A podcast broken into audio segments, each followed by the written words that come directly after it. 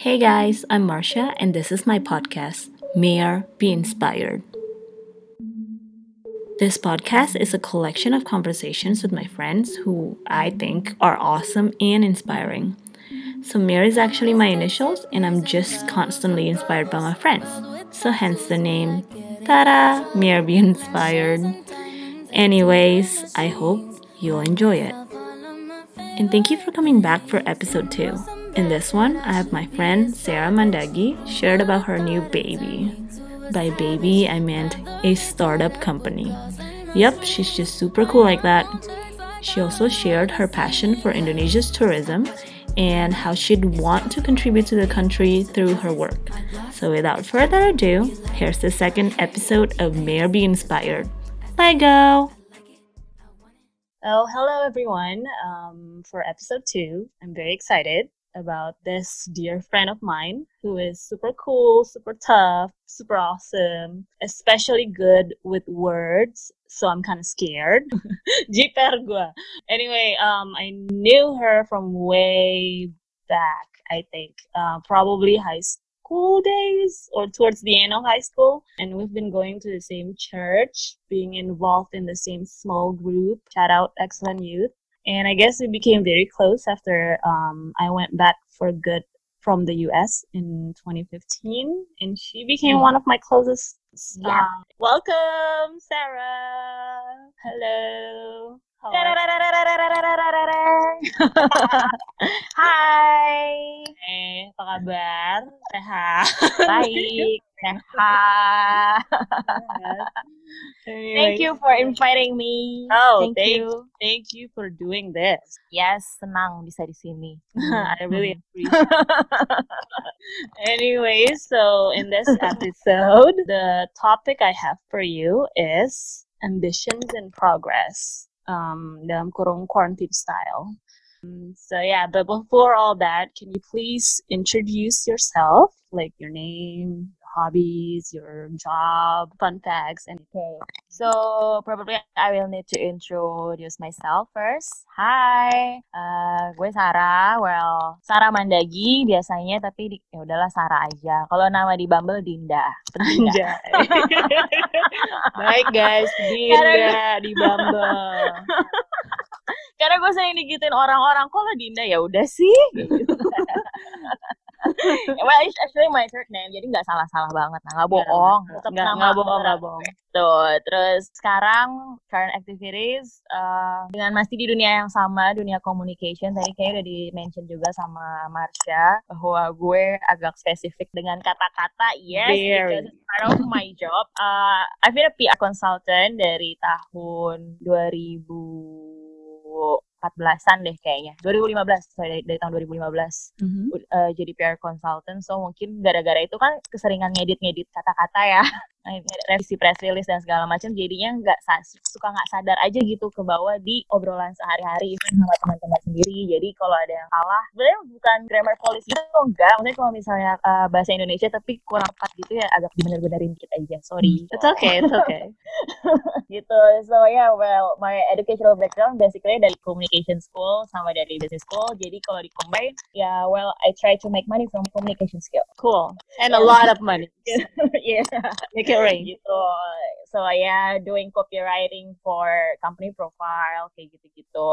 Terus uh, hmm. bikin VO juga buat brand-brand yang mau bikin video dan suara kayak gitu-gitu lah voice over. Hmm. mostly sih justru di video and voice over sih lately karena mungkin emang pergerakan brand sekarang kan pastinya maunya audio visual yeah. gitu. Tapi yang writing pastinya masih tapi palingan kayak untuk nulis website ngisi-ngisi kayak gitu. Gitulah wow. gitu fun facts? Any fun facts? about work. About anything about oh, your, about me. Fun yeah of course. it's all about you.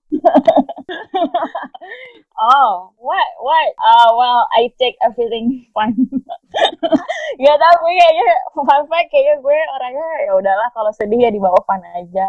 Kalau sakit hati dibawa fun aja dan fun fact. Okay fun Well, you also um.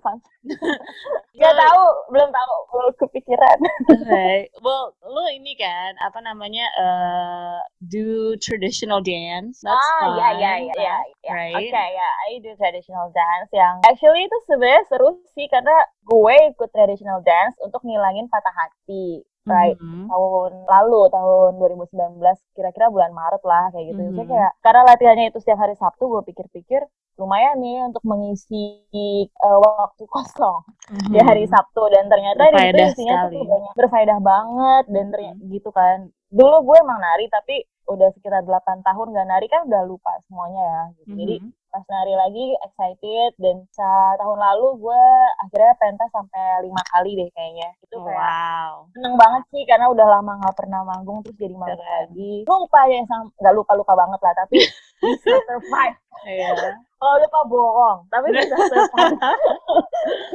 Iya. bisa survive ke yang tahun yang menurut gue tahun lalu agak tough lah. Gitu. Jadi I think kalau tahun lu susah ya gimana sih cari something fun, something yang bisa cover Mhm. cover the Nice. And Iya. emang keren sih menurut gua karena kan maksudnya tari tradisional and promote Hmm. Indonesian culture and lo kayak Oh. perform di banyak tempat kan. Apa Hmm. nama komunitasnya perempuan Iya. menari ya? ya komunitas perempuan menari. Yeah, that's very. Cool. I've been to Yes. one one of them. Is it what? Is it only one? Oh iya iya iya iya lo datang. No it's okay. Yang lainnya gue gak pernah posting lagi soalnya. Karena Okay. yang lo datang gue pas pentas pertama after so many years so it's kinda important lah. Kayak jadi kayak Okay. pengen aja gitu. Okay. Good. Got that done. Good friend. Chat. Yes yes check. Okay. Dan itu isinya kebanyakan ibu-ibu yang 50 eh, udah 50 ke atas gitu. Jadi ternyata gue jadinya dikenal-kenalin sama keponakannya lah, Oh, sama nice. lah gitu. So Anyone interesting? Yes. ya ada aja cuman guanya kan yang agak-agak juga gitu. Ah yeah.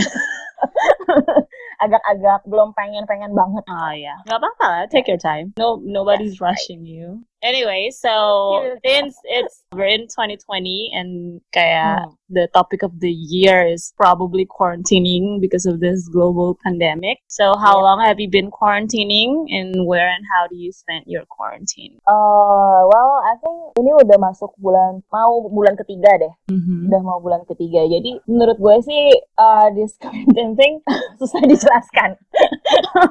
Anomali. itu kayak itu kayak reaksi semua orang ketika oh gimana quarantine ah ya gitu ya you think gitu, you think gitu. gitu. Right. Well, the first two weeks I think I drank a lot. Gue minum Nice. wine banyak. Ya, karena supaya bisa bisa survive aja gitu with the new normal. Just being honest. Yep. ya gitu, jadi ya gitu. Jadi kayaknya ya day drinking, night drinking, semuanya oke-oke aja. Dan tetap berusaha kerja, tapi menurut gue mungkin yang paling susah itu di tahap awal kali ya, dua minggu pertama, because ya semuanya suddenly change gitu. Google Calendar yang tadinya meeting tuh ada jadwal-jadwalnya, itu mau dipindahinnya juga nggak semuanya bisa virtual gitu. Kalau sekarang Mhm. mungkin udah dapet ritmenya. Tapi kan Ya. awal-awal tuh semua orang cari ritme. Jadi susah banget gitu untuk mengatur, mereschedule-nya semuanya lagi. Terus juga menurut gue yang paling susah sebenarnya bikin strategi untuk, karena kan gue lagi running uh, company yang udah gue bikin dari awal tahun, eh akhir tahun lalu, akhir tahun ya 2019. the Jadi kayak right Yes, kayak baru mulai udah stuck gitu. itu agak-agak uh, pressured sih kayak gitu dan Ya. jadinya uh, yang gue kan renting co-working space gitu di Mhm. di kuningan gitu. Jadi bayar kantor iya, bayar sewa iya, tapi uh, nggak bisa ke sana karena ya stay at home kan anjurannya Ya. belum lagi PSBB akhir-akhir ini. So it's like aduh ini duit aja pemasukan aja susah. Uh, as a berusaha professional in business, gue harus stay true to my commitment juga ke co-working ini gitu kan. ya Jadi gue harus uh, sesuai dengan kontrak misalnya berapa bulan minimumnya kayak gitu-gitu. Jadi kayak uh, I think uh, well hard tapi puji Tuhan sih ada aja ada aja ya? kayak gitu. Uh, apa namanya klien-klien yang memang in my business sebenarnya pandemic ini ada untungnya sih karena kan Hmm. kayak probably they have to communicate their brand in another way gitu ya. Yeah. Maksudnya, hey we are now uh, converting online 50% online, 100% Yeah. online, whatever. So they kinda need uh, mungkin video, mungkin apa. So ada aja yang dari dari yang kayak gitu-gitu. Tapi Hmm. ya pastinya nggak sebanyak biasanya queriesnya. Cuman ya oke bisa survive, bisa bayar aja itu udah syukur banget sih maksudnya untuk saat-saat ini ya. Maksudnya in this pandemic days gitu. Yeah. Uh, kebetulan gue juga kan kerja di regional media as a mm-hmm. country representative dan kemarin gue sempat interview startup yang dia gak bisa gue mention sih namanya tapi dia mm. di, di, di bidang finansial yang emang minjemin minjemin uang gitu. Mm. Apa sih istilahnya kan gue jadi lupa. Peer to peer lending. Yes, peer to peer P2P ya kayak mm-hmm. gitu. Dan mereka sendiri juga benar-benar kewalahan dengan yang pinjaman yang nunggak sama yeah. orang-orang yang mau minjem gitu minjem, di mana ya. mereka harus ya apa namanya strengthen credit scoringnya segala macam hmm. jadi kayak uh, yeah. well I think target yes tapi ya di masuk ke bulan ketiga udah udah mulai punya ritme sih so kayak oke okay, cool. oke okay, gitu oke okay. but um you mentioned you starting out a company kan which I think you've already been talking about it for some time terus baru kayak awal eh akhir tahun lalu dan awal tahun ini kali ya baru mau start. Can you share a little bit about this? Like uh, what is the startup? What do you guys do? What's the um, vision? Like what do you guys wanna okay. accomplish? Yep. Uh, sebenarnya PT-nya sendiri Uh, tapi ini gue nggak lagi promosi ya. Enggak, enggak, enggak. Tapi gue, I, no, I, I, yeah, what I genuinely yeah. wanna know. my, yeah, yeah, like my vision gitu, bukan, bukannya gimana gitu ya. Enggak, enggak. Jadi, uh, because of my background, semuanya mungkin balik lagi dari background gitu maksudnya gue di dunia media tanpa gue sadari sebenarnya dari tahun 2010 mm-hmm. gitu dulu di MNC bareng Nadia malah mm-hmm. kakaknya Marsha yeah. gitu jadi kayak uh, tapi kan waktu itu belum ngerti ya maksudnya kayak baru you just coba dan apalah kayak gitu tapi mm-hmm. menurut gue uh, abis itu gue kerja di dunia yang sama sekali nggak berhubungan dengan communication gue malah kerja di dunia logistik mm-hmm. kayak gitu tapi di situ gue jadi belajar tentang how business works like uh, importing, exporting kayak gitu-gitu. Hmm. Terus abis itu gue berpikir kayaknya gue pengen kerjaan gue tuh yang emang sesuai dengan background gue sih kayak gitu. So uh, meskipun menurut gue di perusahaan itu udah perusahaan oke okay, uh, perusahaannya established, cuman maksud gue nggak sesuai dengan nasa gue mau bilang passion waktu itu gue belum tahu itu passion atau enggak gitu hmm. kayak kayaknya ini nih gitu kayaknya gue suka dunia komunikasi nih cuman gue nggak tahu luck gue di sana gimana kayak gitu. Ya. Jadi gue kayak sebenarnya itu banting setir sih. Jadi kayak mm-hmm. eh ya udah deh gue tinggalin dunia logistik, supply chain, gue coba jauh banget soalnya dari dunia perpabrikan ke dunia oh, magazine. Waktu itu gue pindahnya ke magazine.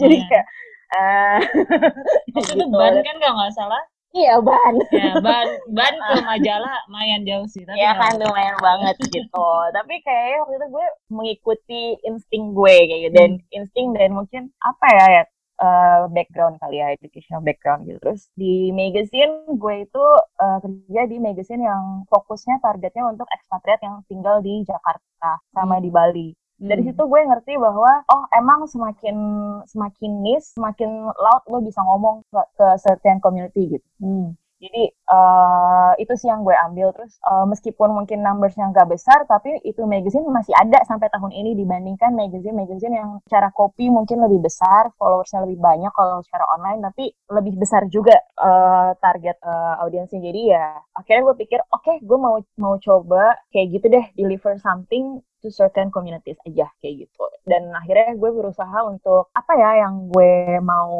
mau bikin gitu kan. Sebenarnya when we make something paling susah itu berpikir mau bikin apa ya, betul. kayak gitu maksudnya purpose-nya apa kayak gitu jadi kayaknya kalau misalnya udah lo udah ketemu maunya apa objektifnya apa abis itu strategi sama tacticalnya teknisnya tuh pasti bakal ngikutin sih hmm. so make sure you know what you want to aim gitu apa hmm. aimnya tuh tepat kayak gitu jangan sampai asal-asalan aja coba dulu oke okay, tapi yeah. at least you know what you want in a long term Yeah. Kalau yang short term itu pasti kayak cuman tekniknya aja yang diganti atau ininya, tapi apa itu tujuan utamanya harus harus firm dan harus untuk long term. Nah, akhirnya gue sejak gue kerja di magazine itu gue jadinya banyak ngobrol sama expat-expat pastinya, expat community maksudnya. So I know that mereka expat yang tinggal di sini mereka itu lack of source yang berbahasa Inggris. Hmm. Sedangkan mereka pastinya lebih nyaman baca yang berbahasa Inggris gitu kan. Yeah. Gitu. Jadi kalaupun ada uh, let's say uh, Jakarta Post kayak gitu-gitu. Maksudnya hmm. mungkin eh, berita-berita yang politik kayak gitu-gitu which is totally oke okay juga kayak gitu. Tapi mungkin kalau kebutuhan lifestyle, kayak makan di mana weekend ini, sekolah apa yang cocok buat anak gue di sini kayak gitu-gitu, itu tidak terjawab. Makanya ada magazine yang waktu itu gue kerja di situ hmm. itu. Dan dari kerja di situ gue jadi, oh ternyata dari FGD itu kan uh, apa namanya focus group discussion mereka tuh sebenarnya pengen tahu Indonesia itu yang lain mana aja gitu. Maksudnya bukan hmm. cuma Jakarta, maksudnya kayak Sumatera, kayak Sulawesi, kayak, kayak yang lain-lainnya kayak gitu. Hmm. Cuma emang kebanyakan kayak travel blog atau apa pun itu semuanya in bahasa. Iya. Yeah. Jadi uh, ya limited banget lah kayak gitu. Terus dari sisi bisnis B2B, mereka juga pengen tahu ada potensial apa. Misalnya mau mau expanding hotel A gitu. Hotel A gue mau bangun nih di Maluku. But then they don't know di sana tuh uh, kayak gimana. Mereka harus survei dulu atau apa. Misalnya mereka tuh yeah. desk researchnya nggak cukup kayak gitu. Jadi hmm. gue pikir oke okay, gue mau mencoba highlight the other part of Jakarta sih. Karena menurut gue the other part of Jakarta di Indonesia itu banyak banget yang bisa dieksplor dan gimana caranya? Caranya dengan cara uh, engage community-nya jadi di daerah-daerah. Karena yang tahu satu daerah itu pasti merekanya sih. Misalnya kalau kita pergi ke Malang yang tahu Malang tuh bukan kita kita pendatang tapi orang Malangnya itu sendiri gitu. So yeah. uh, uh, my our our way cara kita untuk bisa gimana cara lo highlight ya kita engage community di lokal lokal community itu untuk supaya mereka bisa share their voice. And if they are if they don't know how to translate it then we can help. Mm. jadi uh, kayak gitu sih so far. Cuman emang karena pandemic ini jadi emang banyak yang ke postpone. Ya, yeah, especially uh, apa pariwisata kan. Maksudnya mm -hmm, kan yeah, travel restriction juga mungkin orang mau expanding bisnis pariwisata juga mungkin mikir dulu dua kali. So you're yeah. creating a media uh, basically. Media. Ya, yeah, buat yes, gitu. itu dalam bentuk website or yeah, like online. Hmm. Does it have a name? Web Uh, dulu, not dulu, tahun 2016 pas awal-awal gue mau bikin tuh namanya Indonesia Highlights. Tapi hmm. seiring berjalannya waktu, gue akhirnya bantu-bantu Chamber of Commerce juga itu kamar dagang industri di Indonesia. Beberapa kali sempat pergi sama mereka untuk kayak survei misalnya mau bikin smart city di Jakarta kita ngambil penerapannya dari mana misalnya dari Dubai kayak gitu gitu terus uh, iya gue bergabung di bagian yang surveinya sih apa namanya research and development di department itu. Jadi dari situ gue berpikir kayak kalau tra travel banget bukan itu juga sih tujuan gue tujuan gue bukan untuk hey uh, this place is good gitu tapi hmm. tujuan gue sebenarnya to unlock the potential of one place gitu kan jadi Oh. Sebenarnya bisnisnya apa di sini UKM yang bisa digedein apa yang bisa dibantu apa karena perusahaan besar kalau misalnya mereka mau bikin CSR atau apa banyak juga yang ngelirik ke daerah-daerah kayak gitu. Yeah. Jadi uh, dari situ akhirnya gue ganti instead of Indonesia highlight jadi setelah dua tahun berubah menjadi connecting karena kalau kalau Indonesia highlight sounds like a conventional media hmm. yang ngomong itu emang dari satu pihak aja. Tapi kalau connecting I hope this this can uh, make collaboration gitu. Jadi dari dari local communitiesnya juga mereka bisa share their thought. Apa yang bisa dikembangin di situ apa yang bisa di iniin. Karena kayaknya kalau cuma jalan-jalan doang banyak lah tempat bagus di Indonesia. Dan hmm. Is that enough? No it's not enough. Kalau uh, lu jalan-jalan terus apa? Di sana ada apa? Kayak gitu. Maksudnya hmm. harusnya ini bagus buat apa? Buat resort. Oke okay, resort yang kayak kayak gimana? Harus yang sustainable kah? Harus yang kayak gimana kah? Kayak gitulah intinya sih. Pengennya ke arah sana tujuannya. Yeah, I'm pretty sure you can. Maksudnya keren banget sih uh, what you iya. share pas uh, awalnya mesti tahu aimnya dulu apa itu benar banget sih because otherwise you don't really know where you're go where you're going and what the strategy is and yes. okay, I've seen you work so hard gue udah denger Indonesian Highlight tuh dari ya dari dulu dulu and I know okay, that's where promoting yes. Indonesia tuh uh, something you know you're passionate about I guess kayak lo juga nari traditional that's part of yep. it. So that's really cool. I mean gak banyak apa namanya orang-orang Indonesia yang passionnya tuh untuk promosiin negara sendiri. So itu karena dulu gue tinggal di daerah. Karena gue hmm. pernah tinggal di Manado kan selama dua tahun dan itu membuat apa ya in my in the back of my mind gue inget banget rasanya gak kayak anak kandung gitu. Rasanya ih kalau tinggal di Jakarta tuh kayak anak kandung ya. Semua orang ngomongin itu kayak gitu. Yeah, yeah. all the media talking about it. Jadi mungkin gue sih agak baper dari situ hmm. dan tanpa gue sadari itu membentuk apa sih yang gue mau kayak gitu yeah. gue mau orang-orang di daerah bisa menyampaikan suaranya aja kayak gitu dan, dan didengar juga that's a good way untuk turn baper into positive thing that's a really good yeah.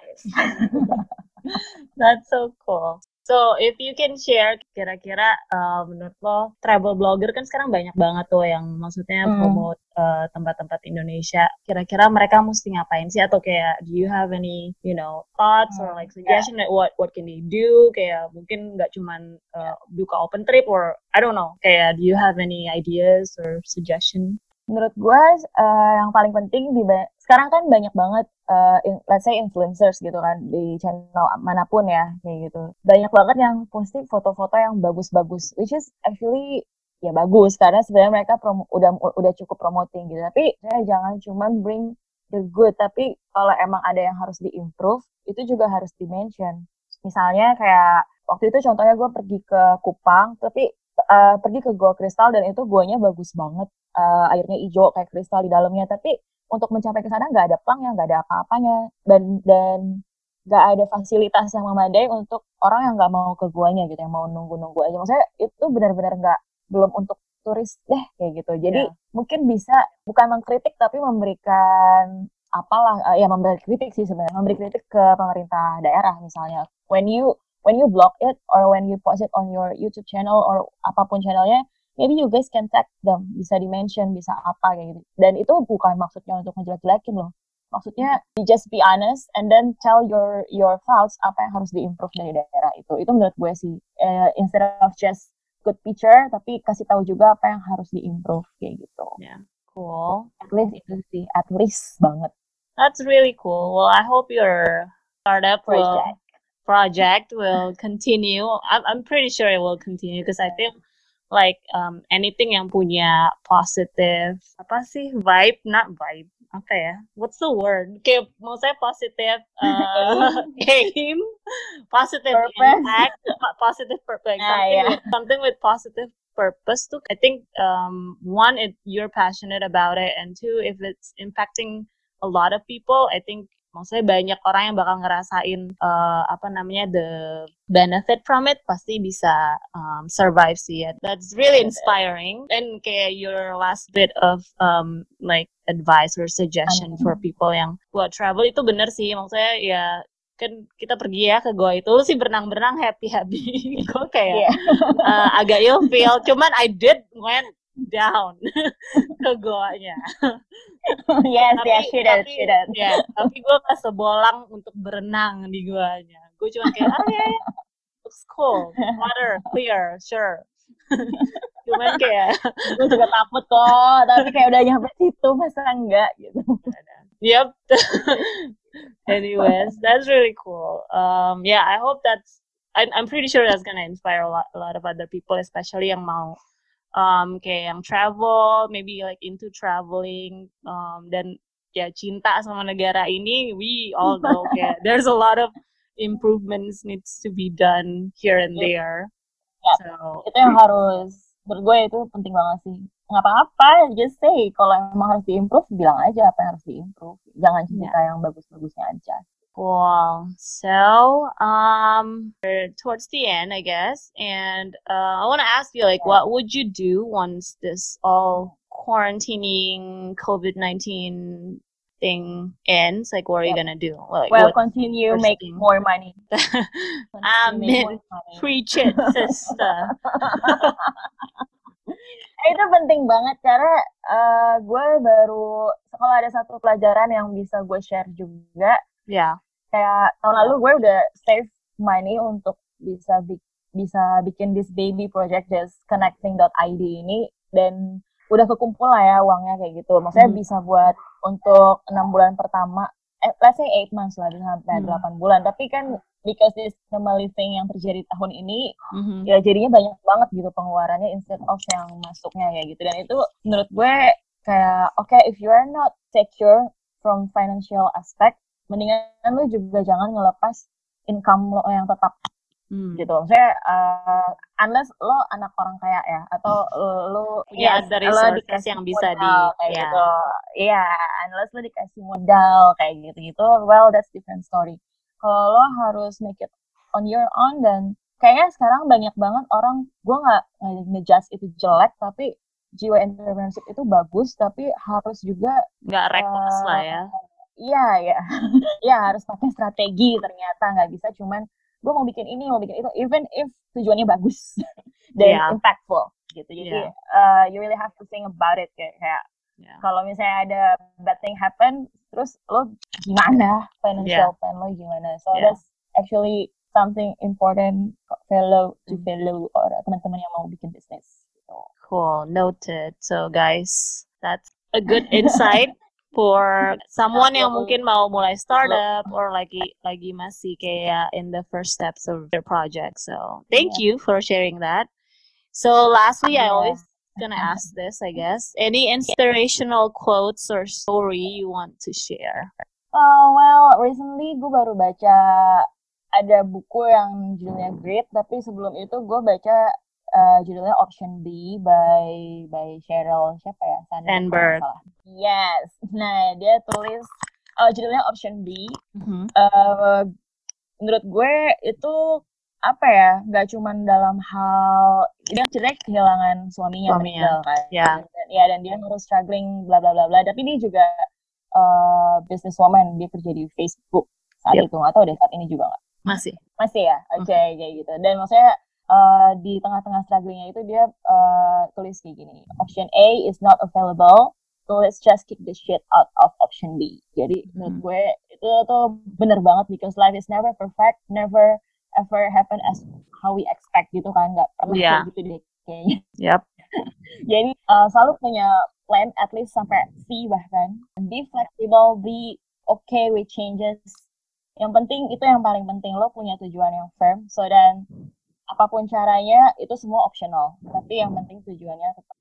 That's super cool. Well, I guess that's a wrap. Thank you so much for sharing your thoughts, your my wisdom. pleasure. I'm very honored to listen to all that. Very honored to, to get invited here. So, thank you so much. Good luck with everything. All right. And see ya. Yeah, see you soon. Bye. Well, there it is, episode 2 of Mayor Be Inspired. Thank you guys for joining and listening, and I hope see you guys in the next episode. Bye.